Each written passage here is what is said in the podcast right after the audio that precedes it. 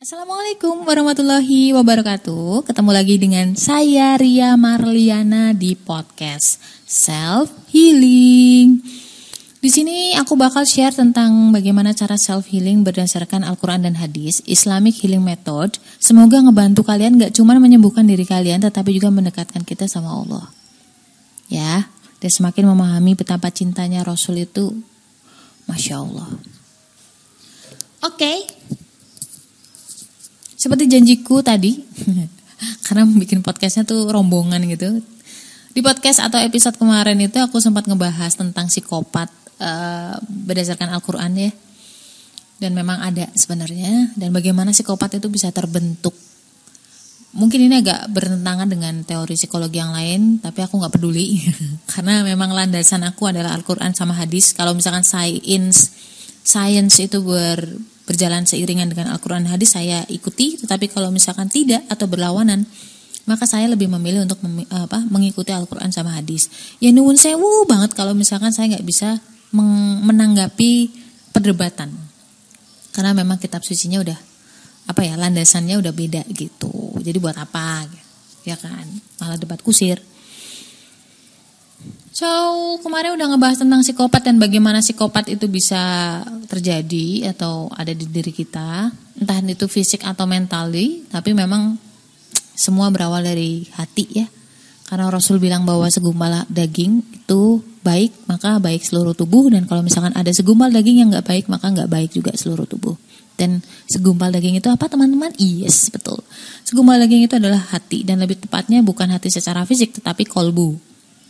Orang yang mungkin sudah pernah membaca tentang psikologi Islam, membacanya bukan hati secara fisik ya, tetapi hati secara emotion. Oke lanjut dulu. Untuk kali ini karena kemarin udah ngebahas masalah itu apa tadi? Psikopat. Aduh please deh mbak jangan buat mainan. Oke. Psikopat. Sekarang aku bakal ngebahas golongan darah yang rentan jadi psikopat. Uh ngeri gak tuh? Ya gimana ya emang hidup itu kalau nggak ngeri kita nggak inget sama Tuhan sih jadi jangan ke mana-mana stay tune di sini I'll be back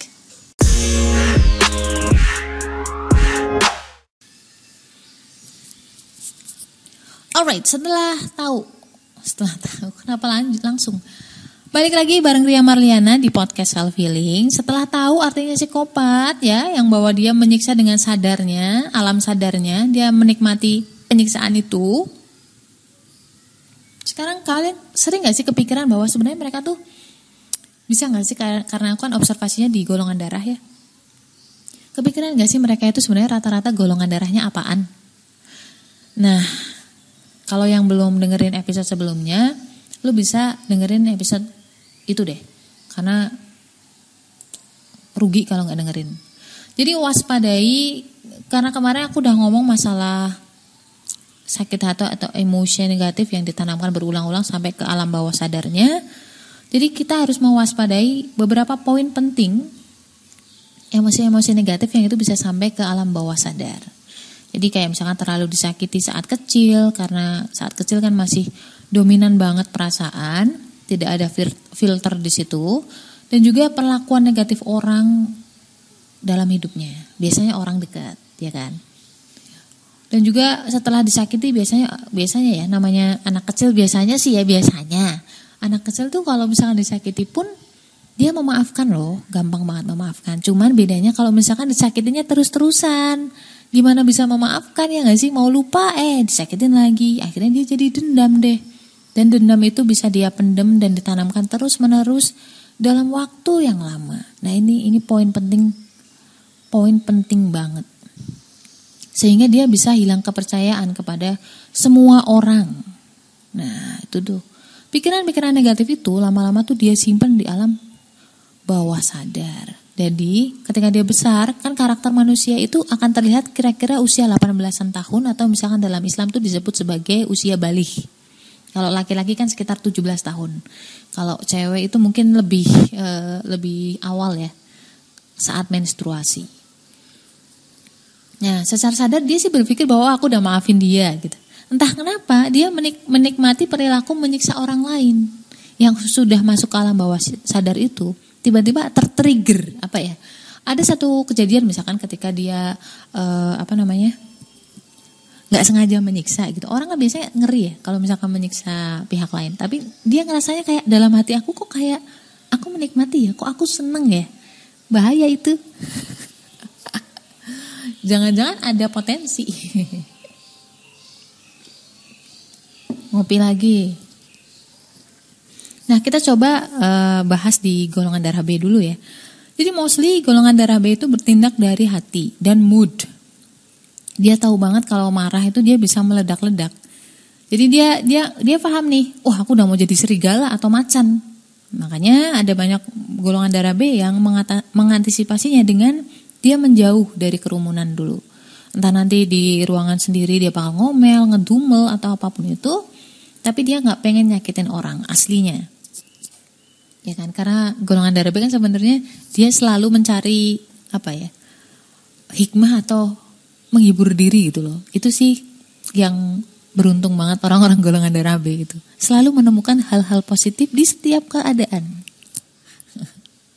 Lanjut. Sedangkan untuk golongan darah O itu karena dia suka mendem rasa sakit hatinya dan dia tuh berusaha berdamai dengan dia, dengannya. Jadi yang dia yang dia butuhin tuh sebenarnya cuma telinga yang mau mendengarkan aja karena kan dia mendem ya. Dia butuh orang untuk untuk mendengarkan cerita dia. Dan membiarkan si O ini bercerita tanpa disalahin. Itu penting.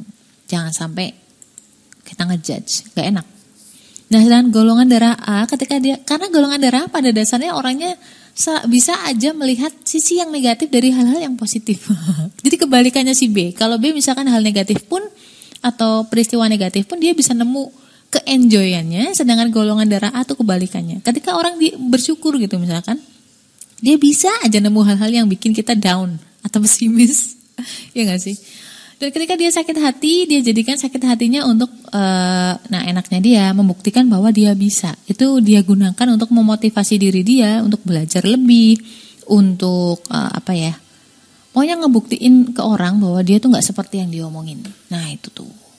Nah ini aman kalau oh, masih bisa menahan emosinya. Tapi kalau udah meledak, uh, itu piring melayang. Jadi jangan heran ya. Jangan kaget. Oke lanjut ke golongan darah AB. Meskipun sifatnya, eh sikapnya terlihat datar, kayak nggak punya emosi, ngomong juga singkat, padat, pedes, eh nyelekit. Itu tuh sebenarnya hatinya kan sentimental banget ya. Aku udah bahas soal isi hati AB di episode sebelumnya, kamu bisa cari. Jadi segi, segimanapun marahnya dia, dia akan tetap terlihat woles dari nadanya dia. Cuma nyelkit aja sih.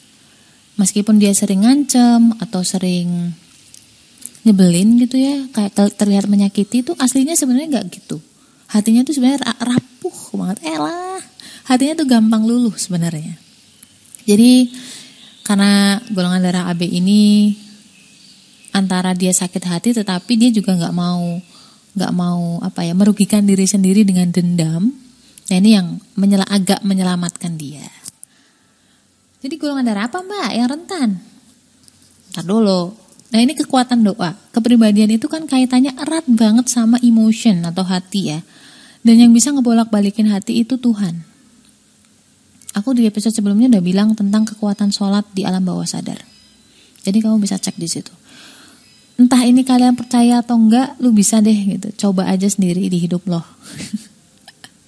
Jadi buat saya kekuatan doa dan minta doa agar kita selalu istiqomah dan dalam hidayah atau dalam lindungan Allah itu penting banget. Penting banget. Jadi siapa yang paling rentan min? Semua goldar punya celah sakit hatinya sendiri-sendiri. Namun ketika masih kecil, goldar atau apa pun itu belum terlalu berpengaruh terhadap kepribadian. Dan yang sangat berpengaruh adalah pola asuh dan juga kenangan-kenangan di masa itu. So, kita tahu sebagai seorang Islam ada doa uh, Robi Firli wali walidaya warhamhuma kama robayani sohiro. Di situ ada sesuatu doa atau statement yang ditanamkan Allah di situ. Apa coba? Ya Allah lindungilah ayah dan ibuku. Eh, ya Allah sayangilah ayah dan ibuku seperti mereka menyayangiku di waktu kecil. Ada perintah orang tua untuk menyayangi anak-anak kecil dan juga ada statement yang ditanamkan Allah bahwa uh, orang tua mereka tuh sayang. Itu indah banget sumpah. Subhan eh Masya Allah bahwa aku juga baru sadari itu doa itu tuh keren banget jadi itu me membuat kita percaya bahwa orang tua kita itu sayang. Kalau sekalinya kita nggak percaya bahwa kita nggak disayangin, salah salah. Ngomongnya gimana sih? Kalau kita percaya bahwa orang kita sayang, itu hubungan kita pasti bagus. Dan insya Allah emosi kita bagus. Karena saat kecil itu masa-masa krusial banget untuk membentuk kepribadian. Itu kadang-kadang aku mau nangis kalau cerita itu. Tapi sebaliknya ketika kita percaya bahwa orang tua kita itu benci sama kita, itu sumber penyakit yang akan terlihat nanti ketika usia uh, 20 tahunan atau 18 tahun nanti. Dan itu pengaruh banget, sumpah. Demi Allah aku nggak akan bohong masalah ini. Udah udah mbak, jangan nangis. Sobat kamu-kamu yang mungkin saat ini lagi ngalamin merasa bahwa kamu bermasalah dengan orang tua, percaya aja bahwa mereka tuh sebenarnya sayang, cuman caranya mereka mungkin kita nggak setuju. Tapi percayalah sebagai sebagai orang tua, saya udah punya anak.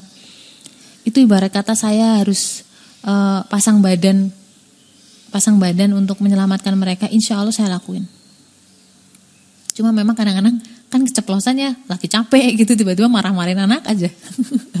Dan jangan sampai anak merasa kita sebagai orang tua nggak mencintai mereka. Indah banget gak sih doa tadi? Ya Allah. Jadi gitu, yang paling penting adalah itu ya guys. Di waktu kecil jangan sampai anak kehilangan kepercayaan tentang diri berharga mereka. Itu penting banget. Kayak plong gitu sih ngomongnya. Sobat kamu yang mungkin masih ada masalah, terus gimana cara ngobatin trauma masa lalu atau trauma alam bawah sadar, insya Allah Allah udah kasih obatnya di Quran dan hadis. Kita akan bahas next ya, insya Allah. Semoga aku dikasih kesempatan dan kasih ilmu hidayah dari Allah juga. Sobat kamu, jangan lupa follow podcast aku Self Healing Ria Marliana dan juga follow Instagram aku at Ria Marliana 87 buat tips self healing berdasarkan Al-Quran dan hadis. Dan juga add karakter cinta Goldar buat kamu yang pingin banget bisa memahami pasangan. Biar lebih nyaman hidup kamu dan dia juga. Nggak berantem mulu. Karena di situ aku bakal share tentang tips relationship berdasarkan golongan darah. Ada mimin-mimin yang lain juga di sana. Oke okay, keep strong and stay love. Assalamualaikum warahmatullahi wabarakatuh Punya masalah, curhatin aja di podcast Self Healing.